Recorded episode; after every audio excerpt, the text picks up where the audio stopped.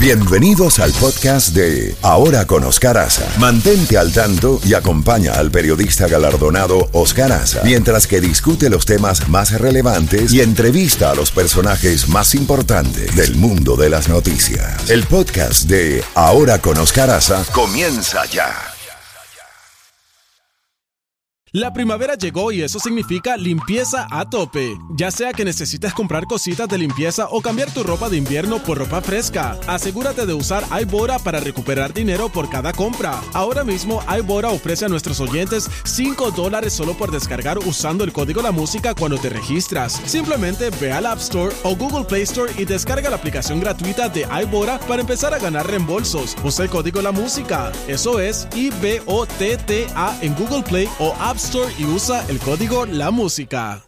La primavera llegó y eso significa limpieza a tope. Ya sea que necesites comprar cositas de limpieza o cambiar tu ropa de invierno por ropa fresca, asegúrate de usar iBora para recuperar dinero por cada compra. Ahora mismo iBora ofrece a nuestros oyentes 5 dólares solo por descargar usando el código La Música cuando te registras. Simplemente ve al App Store o Google Play Store y descarga la aplicación gratuita de iBora para empezar a ganar reembolsos. Usa el código La Música. Eso es I-B-O-T-T-A en Google Play o App Y usa el código La Música. Bueno, son las 8 y 3 minutos en la mañana. Ya tenemos en la línea telefónica Juan Fernández, uno de los más capaces, de los más capacitados expertos petroleros de Venezuela. Eh, Juan, siempre es un placer y un honor tenerte en el programa. El pasado mes de agosto, un eh, juez de una corte federal de Delaware ordenó programar para este 17 de septiembre una audiencia sobre la posible venta de los activos de Citgo. ¿En qué paró eso? ¿En cuál es el estatus ahora mismo de, de Citgo en los Estados Unidos? Buenos días. Buenos días, Oscar.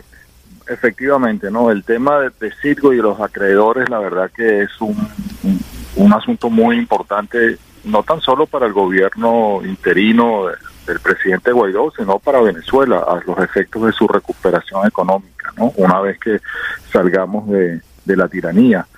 Y en este momento hay, digamos, eh, dos tipos de situaciones eh, judiciales eh, que están tramitándose en los tribunales con respecto a Citgo. Una que tiene que ver con eh, los casos de las expropiaciones y de los juicios que se llevaron eh, para la compensación económica en el CIADI, que es un organismo del Banco Mundial, y entre ellos está el, muy conocido caso de Cristalex, de ConocoPhillips, etcétera. Eh, Cristalex es, es el tema que nos acaba de decir Oscar, que está en, en estos días pendiente en Delaware, eh, puesto que eh, el entendimiento que yo tengo es que el juez ha dicho que esa es una deuda que hay que pagar y eh, Cristalex señala que el alter ego continúa y que por lo tanto eh, Citgo es un activo de la República y que para compensarse, bueno, pues entonces él procedería a que se eh, aprobara el embargo. En este sentido, allí también hay una eh, eh, correspondencia, si lo podemos llamar así, del gobierno federal, de la administración del presidente Trump, indicando que hay una orden ejecutiva por razones obviamente geopolíticas y de respaldo al gobierno interino que eh, no permite que esos activos vayan a ser embargados y esa es la situación que se encuentra en este momento por parte de eh, PDVSA ad hoc y que es a, la empresa, digamos, matriz eh, de Circo, lo que han señalado es que ese procedimiento, porque todos entendemos que la parte eh, del Poder Judicial es independiente en los Estados Unidos, aunque escuche eh, lo que señala el Poder Ejecutivo, eh, si eso se llegase a dar, tiene que ser una forma ordenada y controlada bajo este eh, PDVSA. Y el otro caso que hay, Oscar, es el relativo a los tenedores de bonos 2020. Sí. Este es un tema también bastante complejo. Ellos están en un proceso también eh, legal para reclamar eh, el pago. Esos bonos se encuentran en este momento en default y el, el asunto es que ellos están respaldados o tienen una garantía del 51% de las acciones de Citgo y allí también hay un, un tema bastante complejo. La Asamblea Nacional eh, ha declarado esos bonos como ilegales pero el, los tenedores han señalado que bueno se pagaron unos intereses cuando ya estaba en funcionamiento el gobierno eh, interino y que además eso es producto de un refinanciamiento y bueno, tienen toda su, su defensa, ¿no? Eh, eh, en el caso, en el caso del petróleo y de la, de la gasolina y de los productos terminados de, derivados del petróleo, ¿le sigue llegando a Cuba? ¿Y cómo?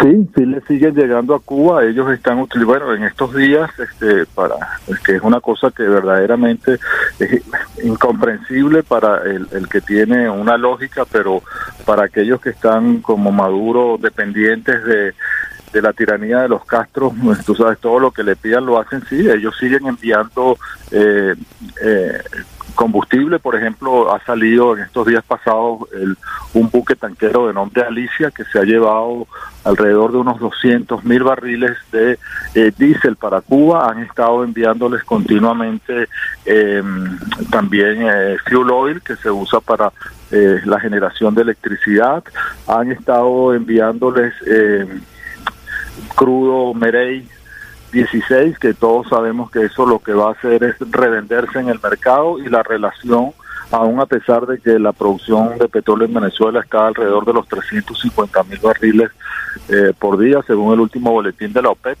sigue manteniéndose inexplicablemente para el venezolano que tiene que hacer colas de horas y horas y horas para poder echarle gasolina a los vehículos con eh, las fallas evidentes que hay en el sistema eléctrico, que por cierto en Venezuela el diésel se utiliza en plantas para generación de electricidad y bueno, esta es eh, eh, los favores que Maduro tiene comprometidos con la tiranía cubana que no va a dejar de hacer mientras esté en el poder. Ahora bien, ¿cómo, cómo se explica una eventual salida a la crisis que están viviendo los venezolanos de falta de combustible, de apagones por falta también de combustible, de falta de gas propano para, para cocinar. Eh, ¿a, qué se debe fundamentalmente esa hecatombe, ese desastre? Bueno, eh, eh, fundamentalmente, eh, Oscar, a que ahí no hay una gerencia este, que sepa manejar este negocio energético de una manera este, correcta. Aquí lo que ha habido es un proceso de corrupción eh, continuo dentro de Petróleos de Venezuela, el abandono de las prácticas de mantenimiento que son fundamentales, por eso las refinerías en Venezuela no están funcionando y claro, ahora eh, y en el caso del gas, bueno, es terrible lo que está ocurriendo porque la gente está utilizando leña para poder este hacer eh, sus comidas cuando en, Venezuela hay suficientes reservas de gas para poder abastecer al mercado interno de una manera sin ningún problema. Pero eh, aquí es, esa mediocridad es lo que ha llevado a esta situación y ahora obviamente el régimen se aprovecha de las circunstancias que tiene de las sanciones para señalar que eso es por culpa de las sanciones. Pero recordemos que antes de las sanciones aquí eh, Maduro ya venía importando gasolina eh, que estaba suministrada desde eh, aquí de los Estados Unidos, desde eh, Citgo, alrededor de unos 125 mil eh, barriles se, estaban diarios enviando entre gasolinas, lubricantes, etcétera, hacia Venezuela y eso determina, ¿no? Esta gravísima situación. Ahora depende de unos buques iraníes que están, por cierto, navegando hacia Venezuela, tres buques que van a traer aproximadamente unos 900 mil barriles de gasolina. Eso no resuelve el problema, este es un, es un, digamos, como decimos, un, paño caliente para este tratar de eh, curar una herida de alguna manera, pero no la termina de de, curar y además este, las refinerías, como vemos que cada día eh, continuamente vienen anunciando de que se reactivó la refinería de Cardón, se reactivó la refinería del Palito. Bueno, esta semana se reactivó la refinería de Cardón y ya la tuvieron que parar porque el daño de esas instalaciones es estructural es como un carro viejo que tú tienes parado durante 15 años enfrente a la casa y, y, se vende y entonces bueno el que se lo lleva le cambia la batería el carro eh, prende, arranca. Pero ese gobierno... A las dos millas se vuelve a destartalar. E, ese gobierno no se deja asesorar. No hay asesores, por ejemplo, iraníes, petroleros, que pudieran ayudar a la industria petrolera eh, venezolana o nadie se quiere meter en eso.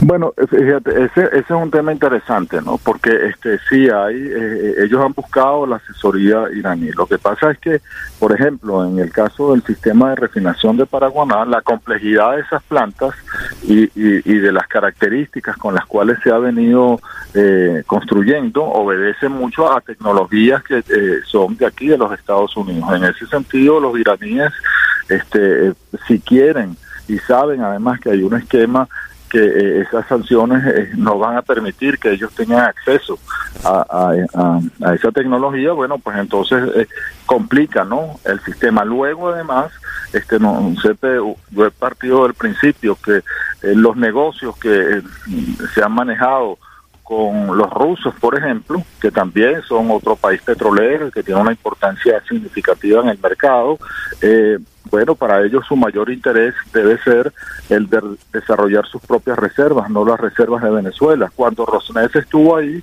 en los últimos tiempos lo que era era básicamente un trader. No era eh, los rusos realmente inversiones significativas en Venezuela para levantar producción no han hecho.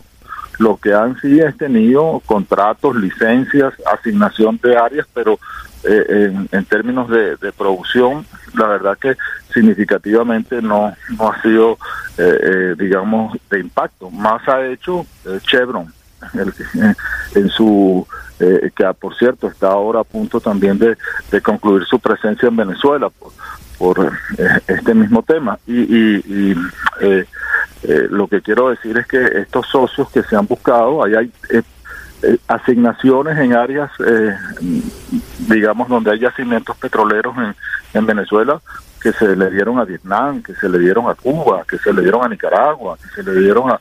Eh, eso, nunca ha sido explotado ni, ni, ni, lo será, porque ahí no hay ni la capacidad financiera, ni técnica, ni comercial para que esas reservas se puedan desarrollar, pero este es parte de todo ese proceso de Chávez, el difunto, y de, de, de piñata, de piñata.